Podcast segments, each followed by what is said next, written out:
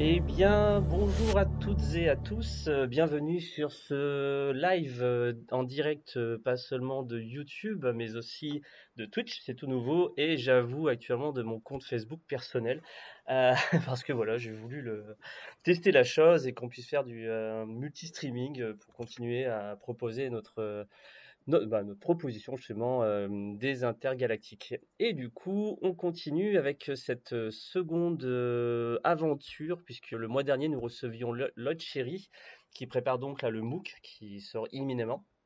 Et on continue donc cette exploration de, l'univers dunien, de la saga, de toutes ces aventures, en compagnie aujourd'hui de Nicolas Allard. Bonjour Nicolas. Bonjour Julien, content d'être avec vous pour échanger autour euh, d'un univers que, que l'on aime tous. Eh ben écoute, on est très très content de t'avoir. Tu nous avais contacté, même euh, ça fait un petit bout de temps que tu nous avais écrit déjà, je crois que c'était au printemps, non? Quelque chose comme ça?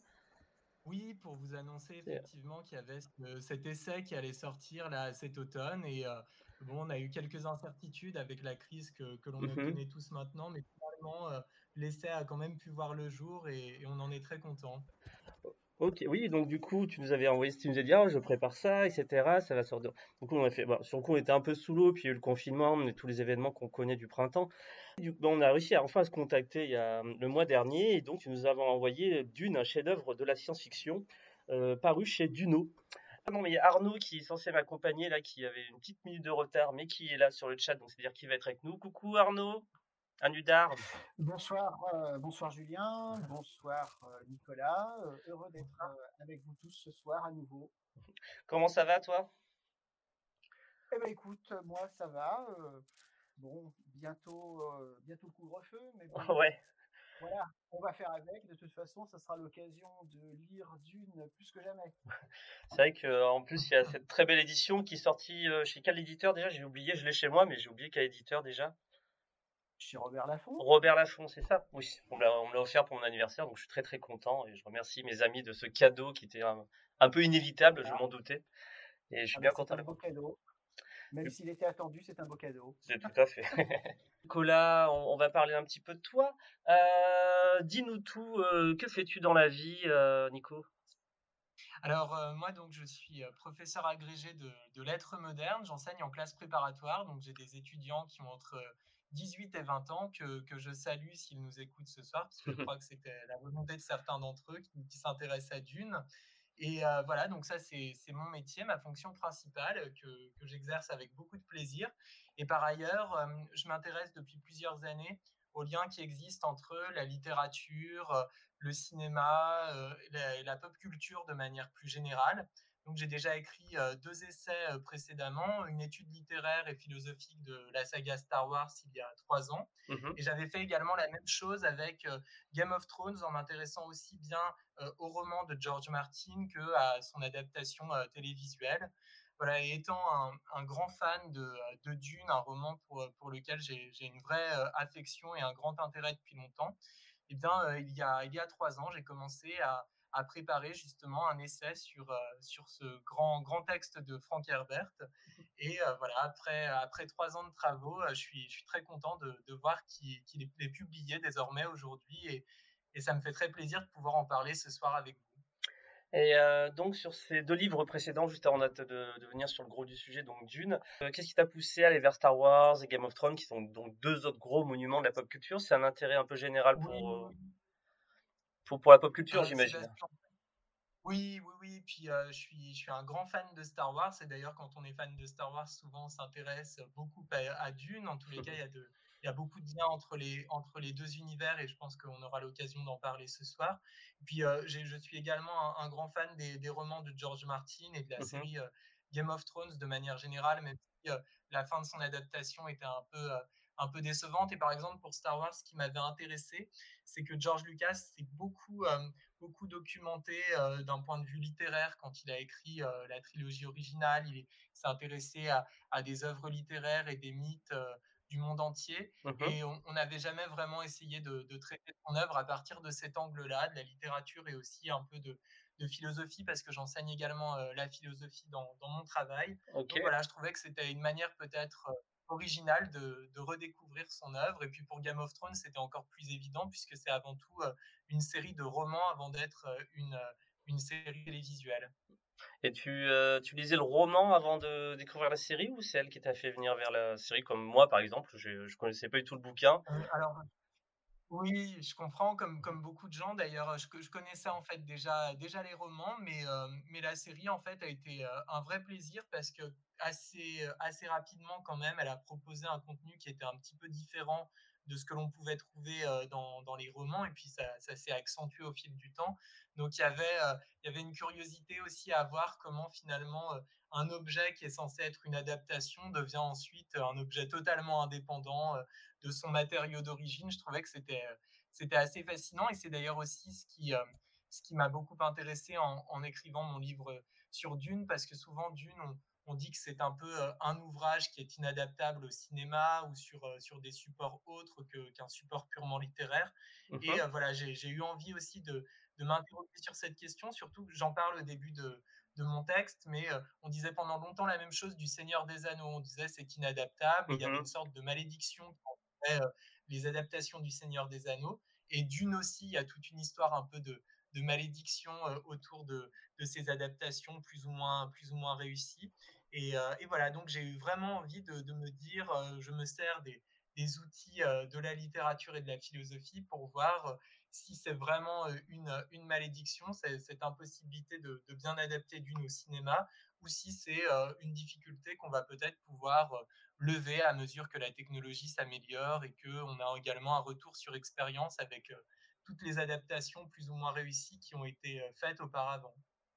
Ce que j'ai, euh, en tout cas, ce que je me suis dit en finissant ton livre, c'est que euh, si j'avais été euh, moi plus jeune, puisque forcément depuis Dune, moi personnellement j'ai lu et relu, relu au fil des années, mais si j'ai dit deux choses, notamment à, mes amis sur ce livre. La première, c'était que si ça serait un très beau cadeau à côté du sapin, sous le sapin, pas à côté, sous, sous le sapin, si on offrait Dune, etc. Parce que je trouve que ça fait un très très joli complément à l'œuvre complètement abordable euh, et qui notamment pourrait toucher aussi de jeunes générations qui pourrait ça pourrait faire une belle introduction pour aller plus loin sur Dune. Par exemple et eh ben mon petit neveu qui d'un coup voit l'adaptation du film qui arrive se dit tiens je vais lire Dune ce qui serait une belle surprise. Il dit ah bah je vais tiens bah, je prendre ce bouquin en plus et je pense que ça permettra encore d'aller plus loin sur le sur l'œuvre. euh, c'est très gentil. C'est vrai que l'objectif avec mon éditeur, c'était de proposer un contenu qui soit à la fois quand même exigeant. Qui, il, il fallait pas, euh, parce qu'il y a certains essais euh, littéraires ou philosophiques qui sont, qui sont difficiles à aborder avec parfois des, des, un vocabulaire ou un style qui, qui, les rendent un peu élitistes. Et là, c'était pas du tout l'objectif. L'objectif, c'était d'avoir un contenu exigeant, mais qui reste abordable au grand nombre quand même. Mm. Quels axes t'ont paru tout de suite évidents pour aborder ton travail de recherche euh, Après, donc pour, pour dire ce qui se trouve dans le livre, pardon. Donc, on a hum, un parallèle avec Star Wars, on parle aussi de d'écologie, euh, des femmes dans Dune, euh, du transhumanisme, etc. Ça a été tout de suite pour toi des axes évidents pour de travail pour en parler? Oui, parce que en fait, si tu veux, très vite, quand, quand j'ai décidé d'écrire cet essai, je, me suis aussi posé la question de savoir pourquoi euh, un roman comme celui-ci avait pu à ce point euh, me marquer, euh, ce qui n'est pas le cas de, tous les textes que je suis amené à lire. Et il m'a semblé que vraiment c'était une œuvre qui restait fondamentalement d'actualité et que Frank Herbert, ça a souvent été dit, mais vraiment visionnaire sur des questions très importantes comme l'écologie notamment, ou, mmh ou, encore la question de, du féminisme, parce qu'on a beaucoup de personnages féminins très forts dans Dune, alors que le roman est écrit au milieu des années, enfin, il est publié au milieu des années 60, à un moment où la femme n'a pas non plus une présence extrêmement forte dans les littératures de l'imaginaire, elle peut être mmh parfois assez secondaire. Il pensait justement au Seigneur des Anneaux et, et voir le rôle de, des femmes dans le Seigneur des Anneaux pour s'apercevoir que c'est pas du tout la même chose que dans Dune. Mmh Donc voilà, vraiment, ça a été un axe de réflexion. Je me suis dit, je, veux, je veux essayer de montrer à quel point non seulement Frank Herbert était visionnaire, mais à quel point son œuvre, plus de 50 ans après sa, sa publication, elle reste fondamentalement d'actualité et on n'a pas besoin d'être un homme ou une femme des années 60 pour, pour apprécier ce roman. C'est un roman qui a vraiment une dimension intemporelle très forte. Également, ce qui, ce qui a beaucoup orienté mon, travail et mes recherches, c'était la grande richesse de, ce texte-là, parce qu'il euh, il y a énormément de thématiques en fait qui, qui sont présentes dans, cet ouvrage. Il n'y en a pas une qui domine absolument toutes les autres. Elle, se, elles se mêlent bien harmonieusement les unes avec les autres et, je trouve que c'est vraiment assez fascinant. Enfin, je trouve que c'est un ouvrage d'une que, que, que l'on aime lire, mais également relire, tant on, on, redécouvre ou on découvre des choses à mesure que, que l'on refait des, des, lectures. Donc j'imagine que tu vas avoir toi-même ce plaisir prochainement en lisant la, la belle édition de Robert oui. J'ai, euh, alors vu qu'en plus on va bientôt être en couvre-feu, qu'on va avoir beaucoup de temps pour soi de nouveau, euh, limite on a trop de temps pour soi en ce moment, j'avais presque dans cette idée, mais alors je dis ça, de faire, euh, vu que j'ai, j'ai quoi, j'ai forcément j'ai la version anglaise chez moi, j'ai, j'ai deux autres euh, éditions, une, j'ai oublié la, comment elle s'appelle, Arnaud, c'était toujours là? Il va nous dire, il sait tout Arnaud. Alors Arnaud est là. Alors, oui, je suis là, je Ah. suis là. Alors, donc, euh, euh, J'ai l'édition noire où il y a en deux tomes où il y a tous les tomes de Frank Herbert. L'édition noire, Ouais, euh, celle, des, années- celle des années 2000, c'est ça? Ouais, ouais, ouais. Que Ah, j'ai. re- C'était aussi, du, euh, c'était aussi du ailleurs et demain, ça. Hein Oui, c'est Arclin Euh, qui avait fait aussi de nouveau la, le préface. Bon, il l'a toujours un peu fait d'ailleurs. ben, c'était euh, bon, c'était l'édition, l'édition jolie entre guillemets, Ouais, euh, l'édition luxe. oui, c'est Euh, ça. bon, le problème de cette édition, si mes souvenirs sont bons, alors moi j'ai eu l'occasion de la voir, mais je ne l'ai pas personnellement. Le problème de cette édition, c'est qu'il y avait bah, un texte qui n'avait pas été vraiment révisé, si je comprends bien, Mhm. euh, si mes souvenirs sont bons de ce qu'on m'avait dit. Euh, il y avait encore pas mal de coquilles qui se trouvent dans, dans l'édition Ailleurs et Demain classique, Mhm. qui étaient encore dedans. C'était c'était dommage parce que c'était un très bel objet. Oui, Euh, je me souviens même que c'était vendu sous forme de coffret. oui, il m'a coûté Mais super cher. Je l'ai trouvé en, j'ai ah, trouvé d'occasion et super cher. C'était deux, euh, de mémoire, il y avait deux tomes Oui, euh, dedans. Et euh, bon, ça faisait très joli dans une bibliothèque parce qu'il y avait une apparence qui était inhabituelle pour un ailleurs et demain, donc faisait Mhm. vraiment l'objet luxe. Euh, mais par contre, le texte n'était pas vraiment revu, donc l'extérieur était plus intéressant que l'intérieur en fait. moi, je suis On content l'avoir. ça- Moi, je, je brille en société. Quand j'invite des gens chez moi, je fais regarder mon édition de Dune, euh, de Tom, très rare. Et, euh, et oui, et donc, et donc c'était pour, pour continuer sur, sur mon idée. Je disais, tiens, ça serait rigolo de faire une, une petite. euh, mais c'est du boulot, quoi. Je sais pas si j'aurai le temps non plus autant que ça. De prendre chaque chapitre et regarder les différences de traduction, enfin, une espèce d'exégèse euh, vraiment de l'écriture et de la traduction euh, entre les deux bouquins. Mais c'est. euh, Mais faut Ah être oui, motivé. Alors ça, c'est toujours, toujours intéressant hein, de euh, comparer les traductions. Euh, là, ça va être d'autant plus intéressant que euh, la nouvelle édition euh, de Dune, c'est une édition, euh, une traduction révisée. Donc, euh, Mhm, c'est toujours le texte traduit par Michel Demuth, mhm, qui est extrêmement intéressant euh, parce que bah, c'est la traduction historique de Dune. hein. Euh, par contre, il y a eu des, euh, il y a eu des révisions qui ont été faites. Euh, ce qui est intéressant aussi, c'est que bah, il y a un blogueur euh, qui a été impliqué dans ce travail, euh, Fade Rota de- du blog des Paul d'Orion. mhm. Et euh, bon, c'est c'est un travail qui a été fait vraiment en tenant compte. Et là, je rejoins un peu ce que disait Nicolas tout à l'heure, en tenant compte du fait que le public de l'imaginaire est maintenant un peu plus habitué au- à la notion de livre univers. En particulier, depuis, il y a eu ben, tout simplement euh, la saga du trône de fer de euh, Martin qui est sortie. Donc, le public est un peu plus disposé à se confronter à, à l'étrange et puis au, euh, au pas forcément compréhensible tout de suite, plus en tout cas que euh, ce que l'on pensait dans les années 70. Donc euh, là où le texte de Michel Demuth euh, parfois s'acharnait à retranscrire certains néologismes de Frank Herbert en les Mhm. rendant plus intelligibles, j'ai cru comprendre que cette révision, à laquelle je n'ai pas encore touché parce qu'en ce moment j'ai le temps de rien faire, Mm. euh, j'ai cru comprendre que cette révision euh, cherchait à rendre un peu plus cette dimension euh, mystérieuse euh, et donc très immersive qui est particulièrement sensible au début de l'œuvre. Ah. Eh ben merci Arnaud. Ben, et sur le chat, on nous dit mais c'est quand que Nicolas Allard part? Mais heureusement, on a aussi Arnaud Anudar qui, je le rappelle, a... ça fait quoi déjà sur le. mais Nicolas, tu es toujours là, Nicolas, on t'a pas perdu. Je suis là, je suis là et, et j'écoutais religieusement tout ce qui Arnaud et, je m'inscris euh, totalement. Euh, Arnaud, tu- donc toi tu as travaillé sur le MOOC de Dune qui sort là très bientôt. Hein. Rappelle-moi ce que tu as fait dessus déjà. Et bah, tout simplement, heu, Lloyd m'a demandé de, heu, enfin m'a demandé, pas à moi seul d'ailleurs, hein, m'a demandé à moi en tant que membre de la communauté du forum de Duneratis, de relire, heu, les articles du MOOC Mmh mh. pour vérifier, heu, la concordance avec le texte herbertien. Donc Tu es la bah, fait travail validation, tu es la validation du MOOC de Dune, quoi. Enfin, vous êtes avec, avec l'équipe. pas le seul, heu, j'étais pas le seul là-dessus, il y avait Yona aussi qui est notre administrateur technique et éditorial. Mmh bon, croiser les regards, c'est toujours important.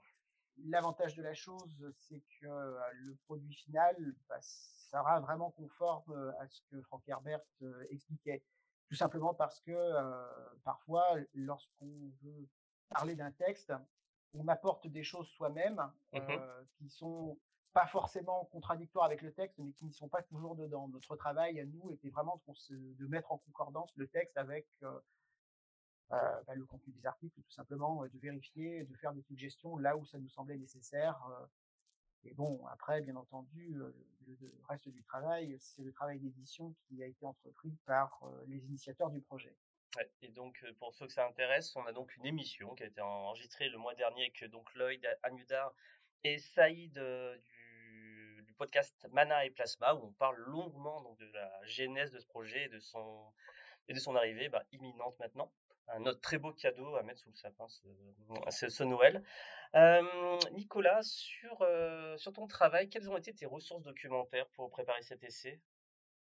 Alors vraiment des des ressources très, très diverses parce que, heu, Frank Herbert lui-même lorsqu'il a composé Dune, il a lu, heu, plus de plus de 200 textes très différents, des textes littéraires, des textes de psychologie, de philosophie, de, de sciences ou d'écologie. Bref, c'est quelqu'un qui était extrêmement éclectique et j'ai essayé moi de de maintenir cet éclectisme-là dans dans mes recherches. Donc, une source, très importante déjà pour pour bien comprendre un peu la la genèse de Dune et travailler dessus, c'est de lire, la la biographie que son fils Brian Herbert lui a lui a consacrée, qui n'est pas donc, heu, malheureusement traduite en français, mais qui s'intitule Dreamer of of Dune, heu, qui est tout à fait intéressante. Voilà et ensuite donc mon mon travail a été un gros travail déjà de relecture du 1er tome de Dune et puis également des autres tomes du cycle de Dune que j'évoque parfois brièvement, même si, heu, je me suis vraiment focalisé sur, sur le 1er tome parce que l'objectif était de ne pas trop se se disperser. Et à la suite donc de ces lectures attentives, en fonction, heu, des références qui étaient celles de de Frank Herbert, heu, au moment d'écrire Dune et bien je me suis, heu, focalisé sur certaines d'entre elles. On sait par exemple que, heu, ça a été, dans sa jeunesse un lecteur assez important de H. G. Wells ou de Jules Verne, donc j'ai repris certaines lectures de Jules Verne ou de de H. G. Wells pour préparer cela. Le cycle de Mars également, de Edgar Rice Burroughs, le le père de Tarzan qui a beaucoup inspiré également, heu heu, Frank Herbert. Il y a un certain nombre de parallèles qu'on peut établir entre le cycle de Mars, Dune Mmh et ensuite la saga Star Wars. C'est assez fascinant. Donc voilà, mon mon travail était un gros travail de de lecture, de recherche, de réflexion également, heu, lecture également d'ouvrages, d'ouvrages philosophiques puisque, j'évoque un certain nombre de de philosophes qui que l'on peut mettre en relation avec Frank Herbert, non pas parce qu'il les aurait tous lus parmi ceux que que j'évoque dans mon dans mon essai, mais parce que, ces philosophes-là nous permettent parfois de mieux saisir, par exemple, la portée, du message politique qu'il essaye de de transmettre dans dans son dans son ouvrage. Voilà, donc en fait, ça a été très riche pour moi ce ce travail d'écriture parce que ça m'a amené vraiment à à aller à la découverte de textes qui étaient à la fois des textes littéraires que que je connaissais, mais que je n'avais pas lus depuis longtemps ou alors de textes qui étaient un peu extérieurs à mon à mon domaine de prédilection, mais qui étaient tout à fait enrichissants, heu, par ailleurs. En tout cas, c'est, hem, ça fait une petite coïncidence que justement aussi le MOOC de Dune qui sort, heu, travaille aussi uniquement, donc Lloyd nous l'avait expliqué notre notre dernière émission, heu, sur le 1er tome et toi aussi. Est-ce que tu serais motivé à continuer sur le Messie de Dune, les Enfants de Dune et toutes toutes ces suites?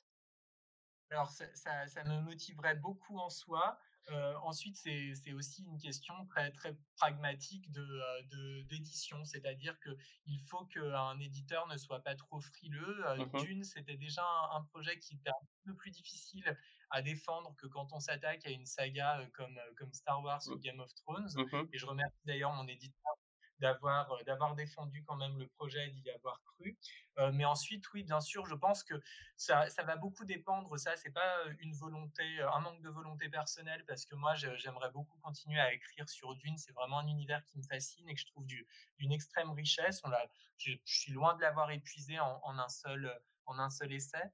ça va plus, plutôt être en fait de la question de savoir si Dune, ce qui est un petit peu le, le projet quand même de, du fils de Frank Herbert ou de Denis Villeneuve Est-ce que ça va s'imposer comme une nouvelle franchise très forte au cours des années 2020 ou est-ce que ça va être simplement un one-shot et que le film va bien marcher mais pas au point par exemple de s'imposer ensuite avec tout un tas de, de films qui suivraient, de séries télévisées? C'est mmh vrai qu'actuellement, c'est très difficile de le savoir. Je pense qu'il y, y, a une ouverture quand même pour Dune qui est liée au fait, notamment là, si je reviens à Star Wars, parce que Star Wars, sur une saga sur laquelle j'ai beaucoup beaucoup travaillé, qui mmh m'intéresse toujours énormément.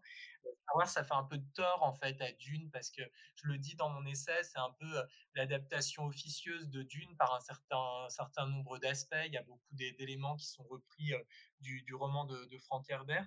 Et c'est vrai que, euh, étant donné que là, il y a beaucoup de fans de Star Wars qui sont quand même déçus par les, les nouveaux épisodes de Disney, Disney d'ailleurs va, va, ralentir un peu le, rythme de sortie des films, il y a, il y a une ouverture peut-être possible pour Dune au, début là, des, années, des années 2020.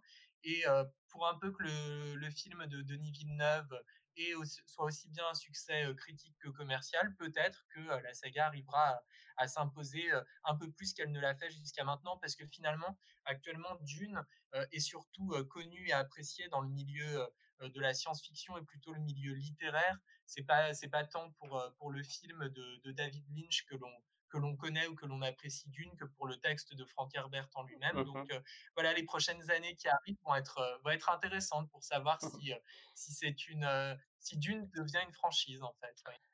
Et oui, surtout que, enfin, il est assez compréhensible de se dire que autant le Messie et les enfants Dune peuvent être quelque chose d'adaptable, c'est faisable, surtout le Messie, ça c'est vraiment faisable. Euh, autant arriver une fois à l'empereur dieu de Dune, je pense que c'est le moment où ils vont commencer à, se sentir un peu bêtes parce que je, ce serait vraiment une gageure.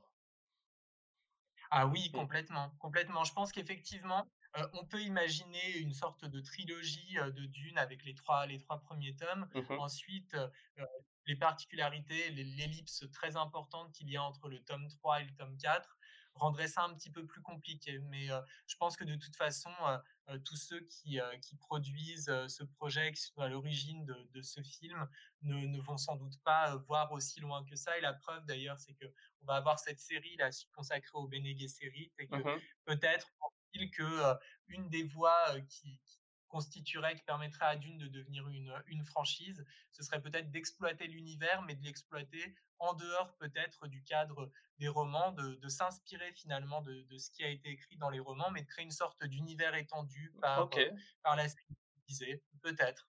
Est-ce que tu as lu la postlogie Enfin, donc, ouais, la postlogie, c'est à cause de Star Wars. Donc, euh, notamment ceux qui ont été écrits, donc, il devait finir le cycle de Frank Herbert, donc, il devait avoir son dernier bouquin qu'il n'a pas pu écrire parce qu'il est mort, tout simplement. Euh, est-ce que tu les as lus, ces deux-là? J'ai oublié leur nom.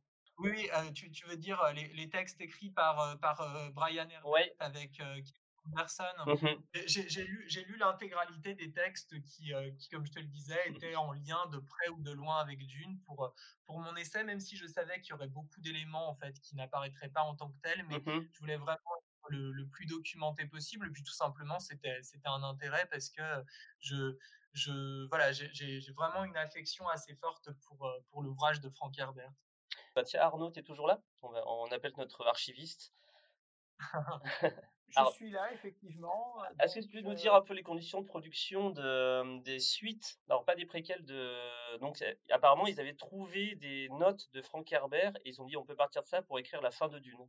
Je ne peux pas pouvoir répondre à ta question sans évoquer du tout les préquels, en fait. Donc, très concrètement, euh, quand euh, Brian Herbert et Kevin Anderson ont commencé à parler de leur projet de continuation de l'œuvre de Frank Herbert, euh, ce qui, a, transpiré, c'est-à-dire, c'est-à-dire parce que ça a été évoqué par Brian Herbert lui-même, c'est que euh, au milieu des années 90, dans la deuxième moitié des années 90, euh, il a été retrouvé dans un coffre qui appartenait à Frank Herbert, donc dans le cadre de sa succession, il a été retrouvé des disquettes informatiques qui remontaient donc aux années 80, dans lesquelles Brian a pu retrouver des, des notes et en fait l'ossature du roman Dune 7 dont le lecteur pressent la possibilité à la fin de la Maison des Mers, mais que mmh Frank Herbert n'a jamais écrit puisqu'il est mort.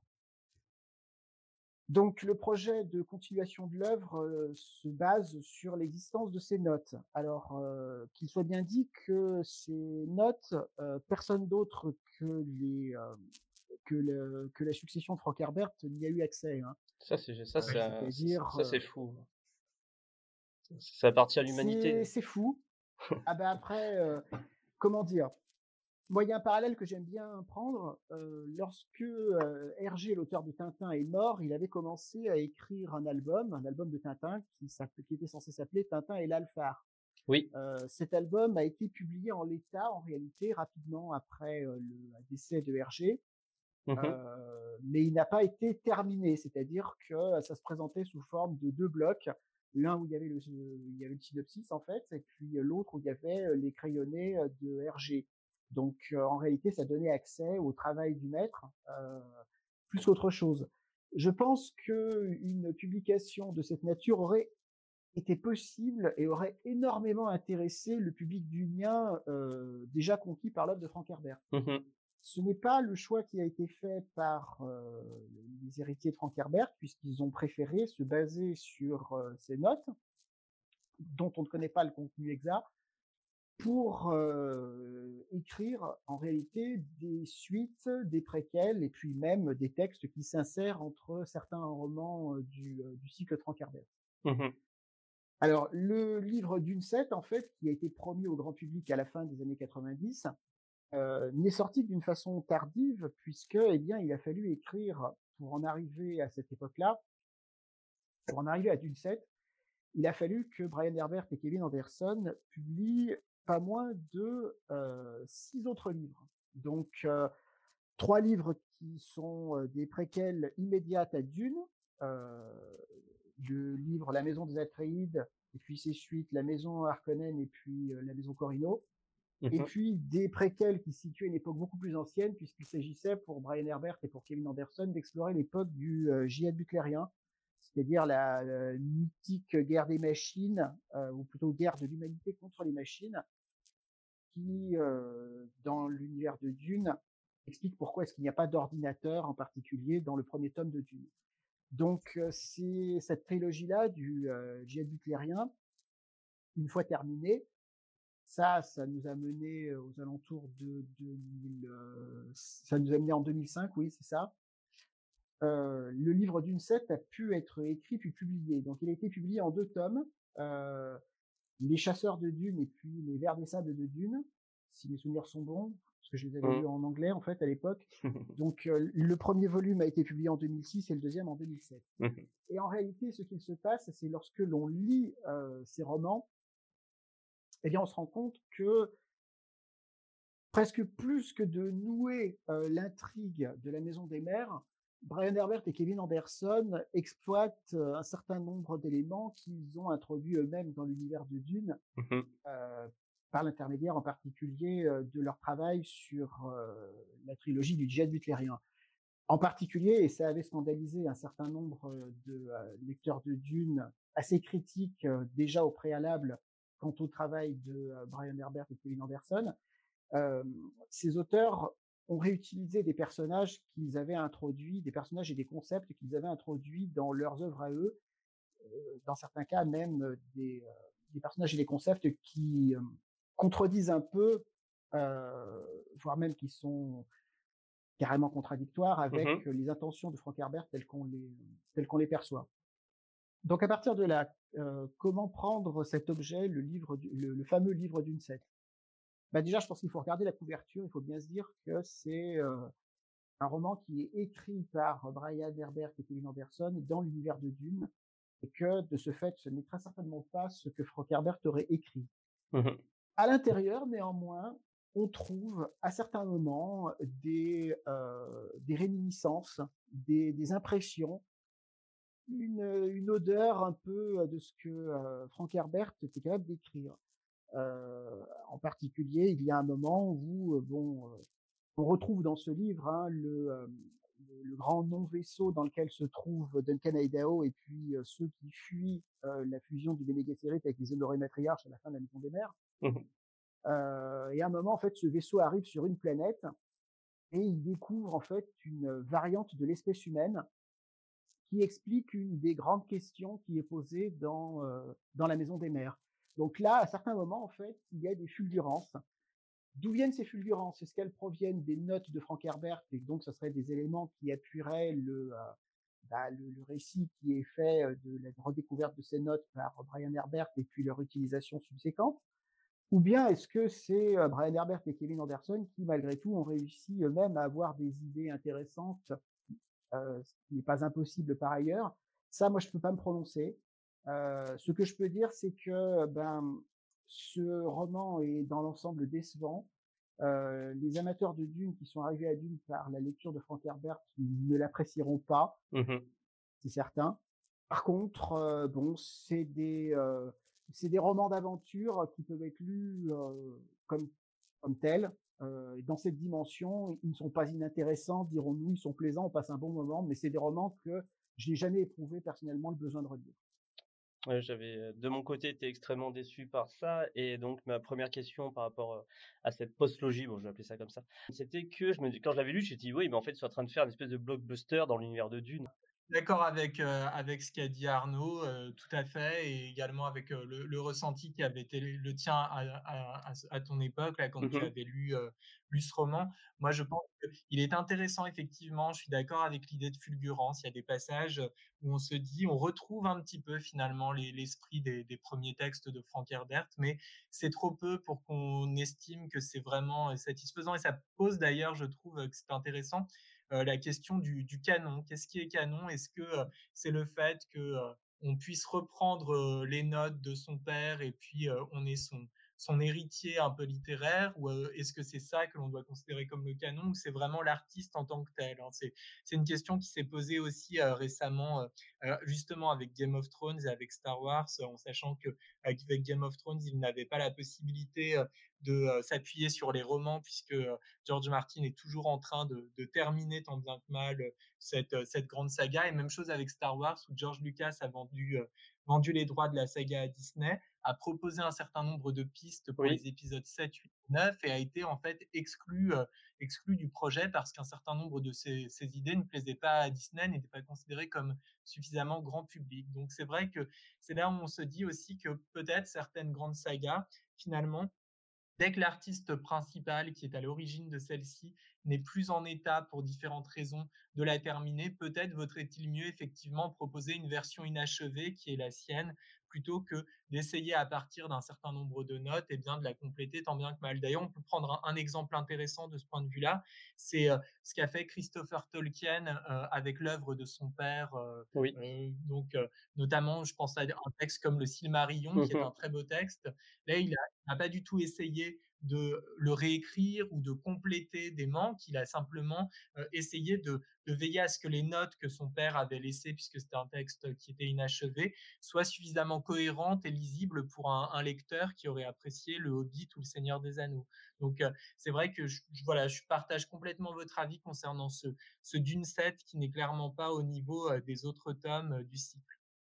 Et oui, Christopher Tolkien qui a pas du tout aimé l'adaptation de Peter Jackson, disant que ça, il y avait, enfin, ça perdait, c'était, ça perdait complètement la poésie de l'écriture de son père et qu'on était vraiment sur des films d'action. Après, il était vraiment un peu dur, je trouve, mais on peut, on peut comprendre que vu le travail d'archiviste et de documentaliste et de, et de prendre soin de vraiment du travail de son père, mais vraiment, c'est dingue ce qu'il a fait. je comprends qu'il n'ait pas apprécié le film aussi. C'est ça. Mais effectivement, là où il est un petit peu dur, c'est que je pense que de toute façon, dès qu'on adapte, on trahit forcément le matériau d'origine et on est même parfois un peu obligé de le trahir. Hein, c'est justement Jodorowsky disait à propos de, de l'adaptation de Dune que il avait voulu impérativement exclure Frank Herbert du projet. Il emploie une métaphore dans, dans un très beau documentaire Jodorowsky Dune où il dit que lui, il avait besoin de violer l'œuvre Dune en fait pour, que celle-ci justement aboutisse à une œuvre qui soit originale, qui soit l'œuvre d'un artiste. Et eux, il fallait pas trop respecter l'œuvre d'origine parce que justement, si on la respectait trop, eh bien, on ne donnait pas forcément un résultat qui serait jugé satisfaisant ou artistique. Alors, en tout cas, sur mon opinion, et du coup, ça, englobe aussi le film de Lynch, c'est que quand on connaît le projet, donc alors tout le monde est très fan de ça. Enfin, moi aussi, je dis ah c'est c'est vraiment un boulot de ouf, etc. Ce qui s'annonçait, mais déjà, je dis toujours que je pense que le film Jodorowsky aurait été invitable à, regarder. Ça aurait été juste une expérience, euh, à peut-être prendre sous drogue éventuellement. Mais bon, euh, ça aurait été quand même chouette de le voir, parce que ça aurait été, je pense, un sacré monument euh, du cinéma. Et qu'il aurait complètement trahi, par contre, le message de Frank Herbert, comme le fait le film de David Lynch, au passage, puisqu'à la fin, il retourne, ben non, c'est pas Dieu, à la fin, c'est un homme qui se sert de de pouvoir pour être pris pour un dieu, enfin s'il fait pas pleuvoir, Paul, quoi, concrètement. Et voilà. Oui, oui.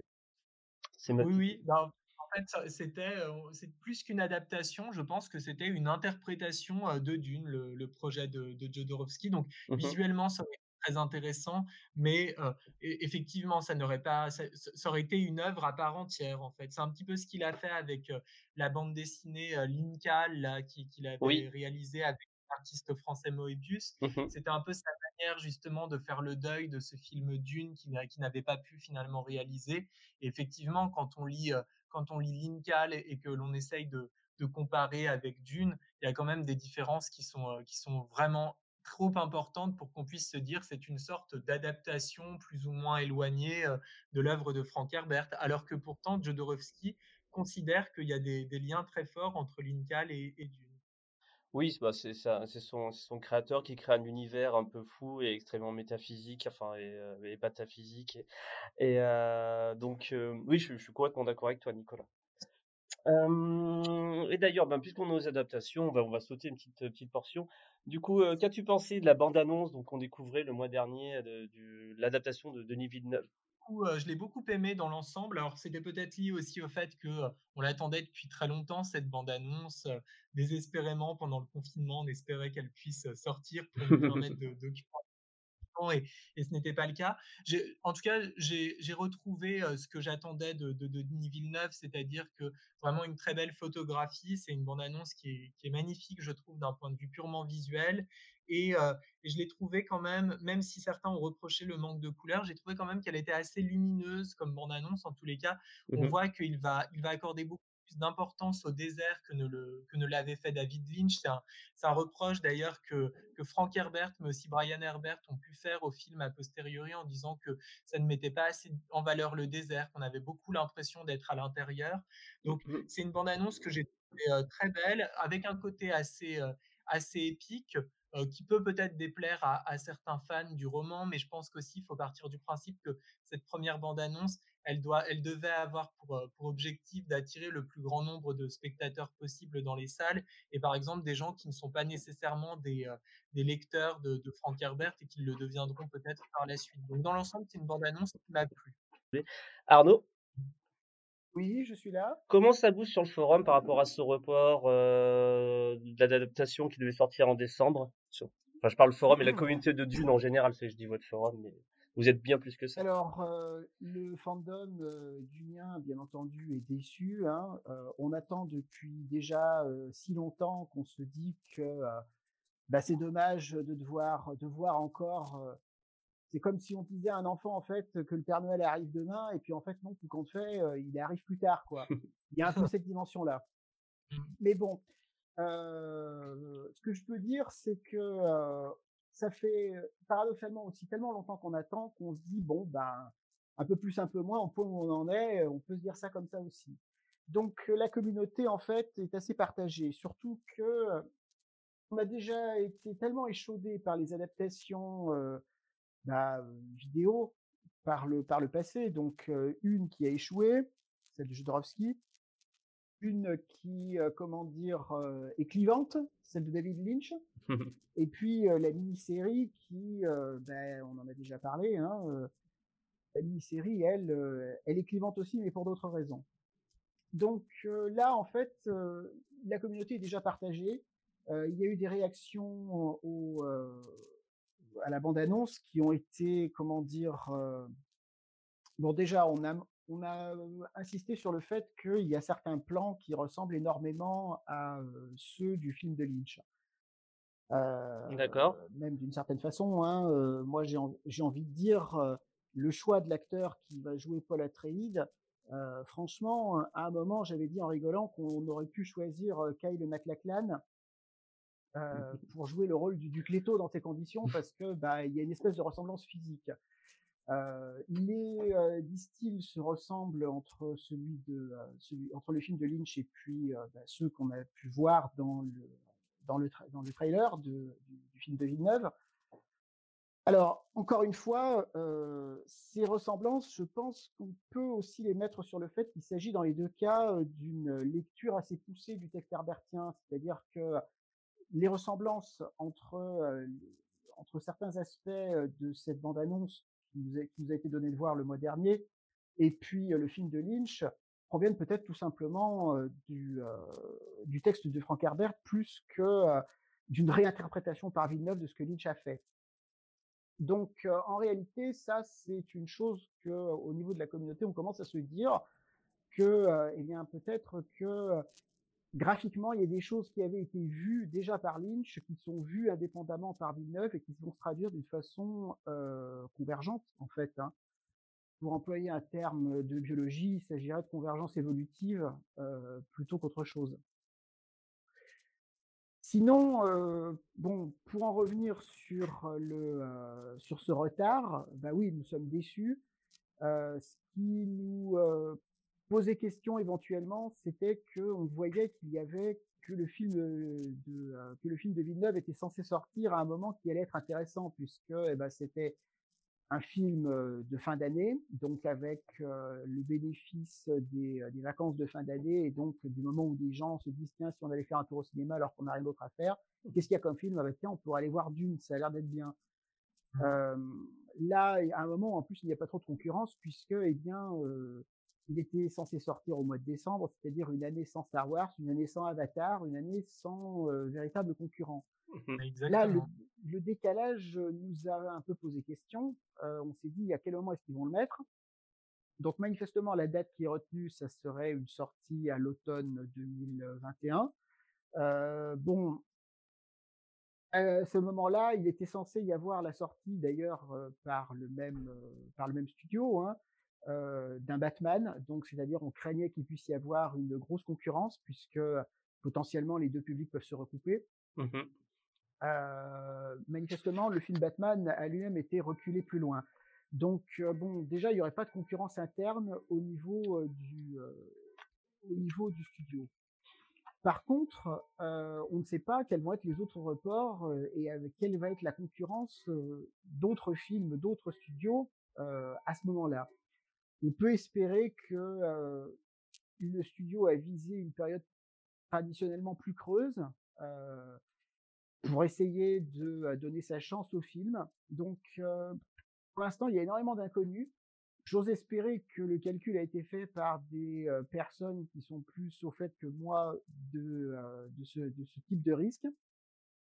Moi, ce que je ne voudrais pas, ça serait que Dune soit privé de son public parce qu'il sortirait au mauvais moment. Donc là, il y avait un, moment, un créneau en or, qui était celui de décembre 2020. Les circonstances étant ce qu'elles sont, ce créneau ne peut pas être utilisé. Donc on espère que le créneau de remplacement sera tout aussi doré. Et, voilà. et, question que je me pose à Nicolas ou à Arnaud, euh, le premier qui a la réponse euh, parle. Euh, c'est bien un film en deux parties. Hein.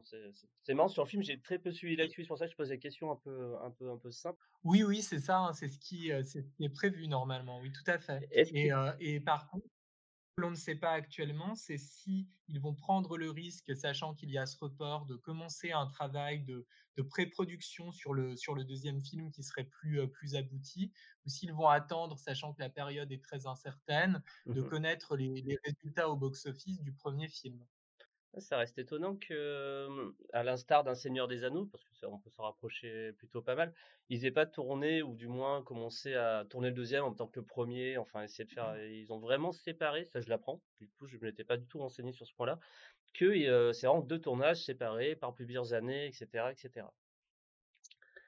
Alors effectivement, hein, je me permets de réintervenir. Vas-y, vas-y. Le la séparation, le fait qu'il y ait 2 films, plutôt que plutôt qu'un seul, lorsqu'on l'a appris au niveau de la communauté, on a été plutôt rassurés parce que le manque de temps fictionnel, c'était, heu, l'un des défauts du film de Lynch. Et là, on se dit: «Bon, bah, au moins Villeneuve a compris que, heu, il faut aller, heu, il faut aller plus loin en termes de temps» et donc heu ou alors c'était l'option faire un film de 5 ou 6 heures, donc là c'est l'option Jodorowsky, ou bien c'était, heu, faire un film, heu, 2 films de 3 heures en fait, hein.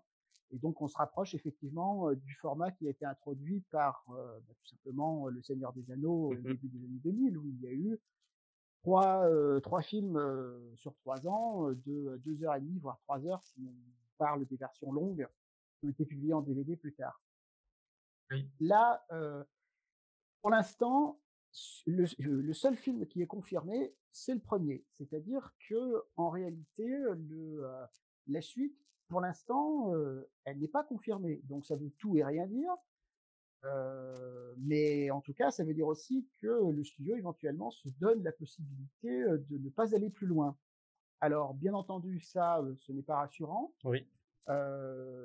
Une partie du, fandom est extrêmement inquiète à ce sujet. Il y en a certains qui pensent, en particulier à l'adaptation, du, livre de la Croisée des mondes de Oui. Philippe Pullman. Il y a eu un film, qui était sorti à Noël 2007, Mmh mh. La Boussole d'or, qui adaptait en fait le 1er, heu, volume de la trilogie Mmh et la suite n'a jamais été faite. C'était, ça a été d'ailleurs extrêmement, décevant pour le public, qui appréciait, le livre et puis qui trouvait que l'adaptation n'était pas inintéressante et qui s'est dit: «Bah, c'est dommage qu'il n'aille pas plus loin». Donc c'est un risque, hein, on sait maintenant que c'est possible, on sait que, lorsque les studios se rendent compte qu'un film ne donne pas, heu, les résultats attendus, ils peuvent très bien éventuellement débrancher les suites. Oui. Heu, Denis Villeneuve lui-même s'est exprimé il y a quelque temps, si mes souvenirs sont bons, pour dire qu'il prendrait volontiers, heu, un peu de temps avant de tourner la suite. Donc là, c'est, un signe aussi, comme quoi il se rend compte que peut-être, ce n'est pas si évident que ça que, la suite soit garantie. Alors, là, moi j'aimerais quand même proposer une interprétation différente. J'aimerais quand même rappeler que, quand, George Lucas filme le 1er Star Wars en 1977, heu, il y a après 3 ans de silence à peu près qui se qui se passent avant que l'on voit sortir L'Empire contre-attaque en 1980. Heu, donc ça s'est déjà vu qu'il y ait des, films franchisés, à succès qui, heu, soient séparés par des durées assez longues.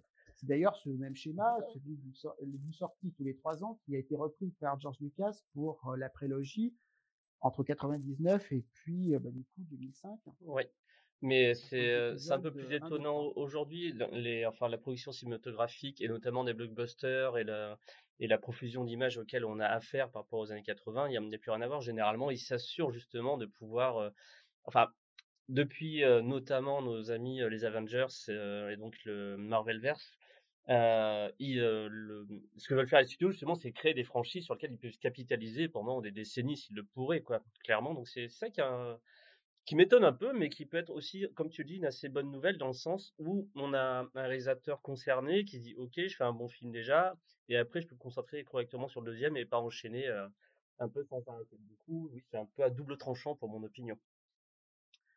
Effectivement, ceci étant dit, en ce qui me concerne, j'ai tendance à, heu, j'ai tendance à faire confiance à Denis Villeneuve. Heu, son film Premier contact, heu, montre qu'il maîtrise déjà les codes de la narration herbertienne. Mmh d'ailleurs, au passage, hein, la nouvelle duquel, est tiré ce film Premier contact, présente une parenté avec une nouvelle de Frank Herbert qui est publiée dans le recueil Champ mental, où il y a là aussi l'histoire de, heu, de vaisseaux extraterrestres qui atterrit et puis où il y a besoin de communiquer avec les extraterrestres en question, heu, pour des raisons mystérieuses.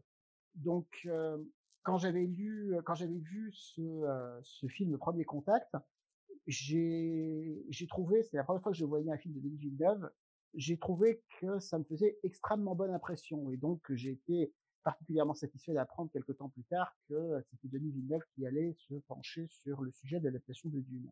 Donc moi j'ai tendance à lui faire confiance. Je fais confiance aussi d'une certaine façon aux, euh, héritiers de Frank Herbert. Alors malgré tous les reproches que certaines personnes leur font vis-à-vis euh, de leur travail sur euh, les préquels et les suites à Dune, des reproches que je partage pour certains d'entre eux. Je pense que Brian Herbert est quelqu'un qui fondamentalement est attaché à l'œuvre de son père et qu'il a envie de, de la servir de la façon qui lui semble être la meilleure. Donc après, on peut critiquer la façon dont il la poursuit lui-même, mais néanmoins, dans son esprit, je pense qu'il qu'il essaie de lui rendre service mmh d'une certaine façon. Euh, je pense que euh, Brian Herbert n'aurait probablement pas signé un, un, contrat d'adaptation sans avoir des garanties sérieuses que le travail serait conduit jusqu'au bout, précisément parce que je pense qu'il a une, pour lui, adapter l'œuvre de son père au cinéma, c'est quelque chose qu'il veut voir fait. Et donc, je pense pas qu'il aurait vendu les droits sans avoir des garanties assez sérieuses.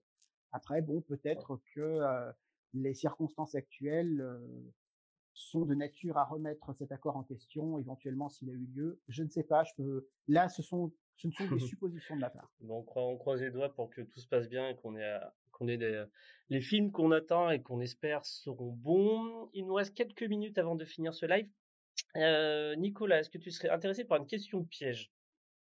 Alors c'est une fausse bah, question pour une fausse question. C'est un, bah, un, piège dans le piège, c'est un plan dans le plan. Oui, donc je ne vais pas me laisser dominer par la peur. euh, non, en fait, j'écris cette question, je me dis, mais est-ce que je vais la poser en fait? Mais non, je pense qu'elle pourrait même être un bon départ de discussion de fans de Dune. bon, je la dis quand même, allez. Euh, qui serait le plus partisan de mettre en place un couvre-feu, un euh, Paul ou Leto 2 je l'ai dit, elle est piège. Hein, je pense, je pense qu'en matière de, de tyrannie, il est, il est peut-être un petit peu plus, euh, plus, apte que son père. Oui, oui, les taux 2, ça serait très envisageable. C'est vraiment une question de geek. Après, euh, ça serait bien que sur les forums, ça se dispute. Ouais, non, plutôt Paul. il, est, il, est, plus sur Vieil Empire. C'est vrai. Oui, oui. Et pour, euh, pour revenir rapidement sur l'adaptation oui. de, de, Dune, je suis assez d'accord avec ce qu'a dit Arnaud et, et, on pourrait rappeler également pour, pour compléter, puisque je, suis, je souscris vraiment à tout ce qu'il a dit précédemment, que Denis Villeneuve, il a également une certaine expérience de, de l'adaptation d'œuvres littéraires au cinéma, parce que effectivement, premier contact, mais il y a aussi son film Incendie, qui est une adaptation en plus difficile, puisque c'est l'adaptation d'une pièce de théâtre de Wadji Mouad, qui est un, un dramaturge canadien, et son adaptation a été considérée comme très réussie, alors que c'est très difficile en règle générale de passer du, théâtre au cinéma. Et là, ça a, été, ça a été une belle réussite. Donc je crois que c'est aussi un argument supplémentaire, outre le fait qu'il soit un adepte du roman depuis, depuis son adolescence, qu'il l'ait lu plusieurs fois. Donc on peut raisonnablement être confiant. La, la, la grosse incertitude, c'est surtout sur euh, la question du potentiel commercial du film. Si le film a de bonnes critiques mais qu'il ne marche pas bien commercialement, il y a effectivement un risque que la deuxième partie ne voit jamais le jour. Ce qui serait, je pense, une, un, petit pan de l'histoire du cinéma, de, de l'adaptation où on a enfin des moyens et un réalisateur, on va dire, compétent pour, et surtout qui rende ça possible, et qu'on n'ait pas la suite de Dune, ce serait, ce serait une sacrée, Sacrée épreuve pour nous tous. Euh, ah surtout, surtout en ce contexte euh, pas très joyeux qu'on vit en ce moment, on a besoin d'avoir quelques perspectives d'avenir, euh, même de divertissement qui pourraient, qui pourraient nous faire du bien. Ah, clairement. Euh, allez, j'avais une dernière petite question avant de se quitter, puis de revenir une dernière fois sur ton livre, Nicolas. je crois que je l'avais posé la dernière fois à Arnaud, mais je la pose donc du coup là à Nicolas. de tout, tous les romans, mais sagas, univers étendu, enfin même voilà. Quel est ton préféré? C'est une question de geek encore, mais je les aime bien. Univers de Dune? Mmh oui, clairement le premier tome malgré tout. Hein. J'apprécie, je trouve que par exemple le Messie de Dune est, très intéressant, et il est assez courageux d'ailleurs Frank Herbert dans, l'évolution qu'il nous propose de Paul, que l'on peut déjà un peu percevoir dans le premier tome, c'est vrai, mais il, Brian Herbert en parle dans, le, dans, le, dans Dreamer of Dune en disant que c'était voilà, que son père, effectivement, a, a, été un peu surpris de voir que les lecteurs ne comprenaient pas trop ce qu'il avait essayé de mettre en place euh, avec le Messie de, de Dune, qu'il y a certains lecteurs qui étaient un peu déstabilisés.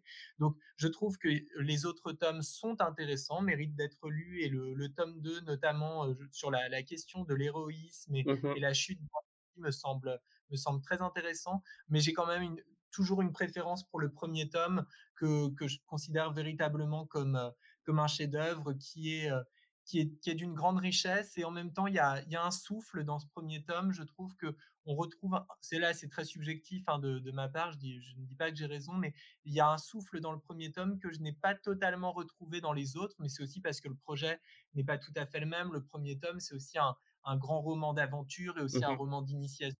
Paul qui quitte sa planète natale, qui passe de, de l'adolescence à l'âge adulte en vivant un certain nombre d'épreuves. C'est vrai qu'il y a, y a une, euh, un mouvement ascendant dans le premier tome que, que l'on ne retrouve pas et c'est, c'est bien logique autant dans les, dans les autres tomes qui fait qu'il reste quand même mon, mon roman préféré, euh, même si voilà, j'ai, j'ai aussi une, une, vraie affection et un vrai intérêt pour, euh, pour les autres romans du cycle de Dune écrits par Frank Herbert. Eh ben, on va pas tarder à terminer cette heure de rencontre autour de Dune. Euh, est-ce que tu veux dire un dernier mot sur ton livre, Nicolas? Donc, Dune, un chef-d'œuvre de la science-fiction. Là, ceux qui ont l'image, il y a le, il y a la couverture qui est sur le, sur la vidéo de ce live. Donc, est paru chez aux éditions du Node. Si tu veux dire un petit, un dernier petit mot dessus qu'on n'a peut-être pas abordé ou qu'une question que je n'aurais pas posée. Euh pour dire que la particularité de, de, mon essai, c'est vraiment d'aborder Dune par le biais de la littérature et de la philosophie, ce qui n'a pas vraiment, ce qui n'avait pas été beaucoup fait en fait précédemment. Où dans les études, on se focalisait beaucoup, notamment sur les adaptations de Dune et, et notamment le film de David Lynch. Et puis la deuxième chose, tu parlais justement d'un beau cadeau de, de Noël. On a essayé également avec mon éditeur de proposer un bel objet au lecteur, puisque j'ai eu la possibilité de travailler avec un jeune artiste qui s'appelle Emmanuel Brière-Le-Mohan et qui a réalisé donc plusieurs encres de Chine que l'on peut trouver à l'intérieur du, du roman, qui ne s'inspire pas du tout d'ailleurs de, du film de, du film de Lynch ou du film de, de, Villeneuve à sortir. Il a vraiment ici proposé sa propre vision de cet univers parce que c'est un, c'est un lecteur attentif de Dune. Et donc, voilà, c'est à la fois un, un, livre dans, pour lequel on a essayé de proposer un contenu assez exigeant et, je l'espère, plaisant aux lecteurs. Et puis, on a voulu aussi leur permettre d'avoir un bel objet, puisque donc Emmanuel a réalisé la couverture du livre, mmh également un grand nombre d'encres de, Chine que l'on peut retrouver à l'intérieur de celui-ci. Voilà. Eh ben super, donc, et donc pour le répéter, j'ai donc lu ce livre que je recommande chaudement, hein, pour reprendre rapidement. Bah tiens, euh, les différentes. Euh, donc, on a une petite genèse déjà de comment a été écrit Dune. Ensuite, on a Dune et Star Wars. Donc, c'est toujours sympa de, de, faire ce parallèle, surtout comme tu l'as dit, Nicolas. Star Wars n'a pas hésité à aller piocher dans Dune pour créer son univers. Euh, la question du djihad, grosse question quand même, il fallait l'aborder. La question de l'écologie, la question des femmes, du féminisme dans Dune. Et Dieu sait que c'est une bonne époque encore pour en parler et que le bouquin le fait très bien. Le transhumanisme et, et, et, et, euh, et que c'est un récit d'aventure, comme tu disais, euh, par rapport au premier tome que tu as beaucoup, beaucoup aimé. Eh ben, Nicolas, un très grand merci de nous avoir accompagnés sur ce live. C'était un très grand plaisir de te recevoir. Merci à vous, merci à vous. C'était un très bel échange et euh, j'en ai été très heureux. Merci Arnaud aussi, notre... Ah, il est là. Oui, je suis là, toujours. ah bah dès qu'il y a d'une façon, t'es jamais bien loin. Et eh ben euh, Arnaud, pour notre dernière petite minute, si tu peux dire un petit mot sur euh, le forum de Dunarakis, euh, votre petite communauté, enfin votre belle grande communauté, c'est pas une petite communauté, c'est une belle communauté qui ça fait combien de temps que ça existe déjà Arnaud? Le forum a été fondé en 2004. C'est ça. Dans, dans, sa, dans sa première version portant ce nom. Avant, il y avait eu d'autres d'autres communautés, mais moi, je suis arrivé sur le forum en 2005. En fait, ça faisait déjà plus d'un an qu'il existait en l'état. Mmh euh, bon, depuis 2012, euh, on entretient une présence sur les réseaux sociaux. en particulier sur Facebook. Et on a adopté l'identité d'UNICEF pour faire ça. Donc, ben, il faut chercher tout simplement sur Facebook, sur Twitter ou même sur Instagram d'UNICEF. Et vous êtes bien actif en ce moment, vous êtes bien actif, même mais depuis toujours. Hein, vous postez des artworks, vous faites des, des articles un peu intéressants, vous les partagez, vous participez à des super émissions. Euh, donc c'est une belle communauté. Moi, je suis arrivé sur le forum et il y a super longtemps en fait. Hein, je me suis c'était en 2007-2008, je crois, qu'on s'est dit ça l'autre fois. Et, mmh euh, et, ça fait quand même, c'est beau de voir une communauté qui tient une offre qui à ce moment-là n'avait aucune actualité, comme tu l'as dit aussi le mois dernier, et qui, euh, qui continue, même s'il y a eu des moments plus calmes, effectivement, à, à travailler sur euh, cette saga qu'on aime tant. On essaie, on essaie parce qu'on estime que euh, Dune et Frank Herbert le méritent. et en effet, c'est un bouquin qui peut se relire. On y trouve, comme on le dit tous à peu près, enfin, de nouvelles choses à, lire dedans. Et c'est vraiment la magie, euh, la magie de cette saga. Bon, et eh ben c'est l'heure de vous dire au revoir. Un très grand merci à tous ceux qui nous ont écoutés. Il ça a un peu bougé dans le chat euh, sur YouTube, donc eh ben, on est on est bien content. Merci encore Arnaud, merci encore Nicolas, et une très belle soirée à vous tous. Merci à toi, merci à Nicolas, et puis à bientôt. À bientôt. bientôt, au revoir.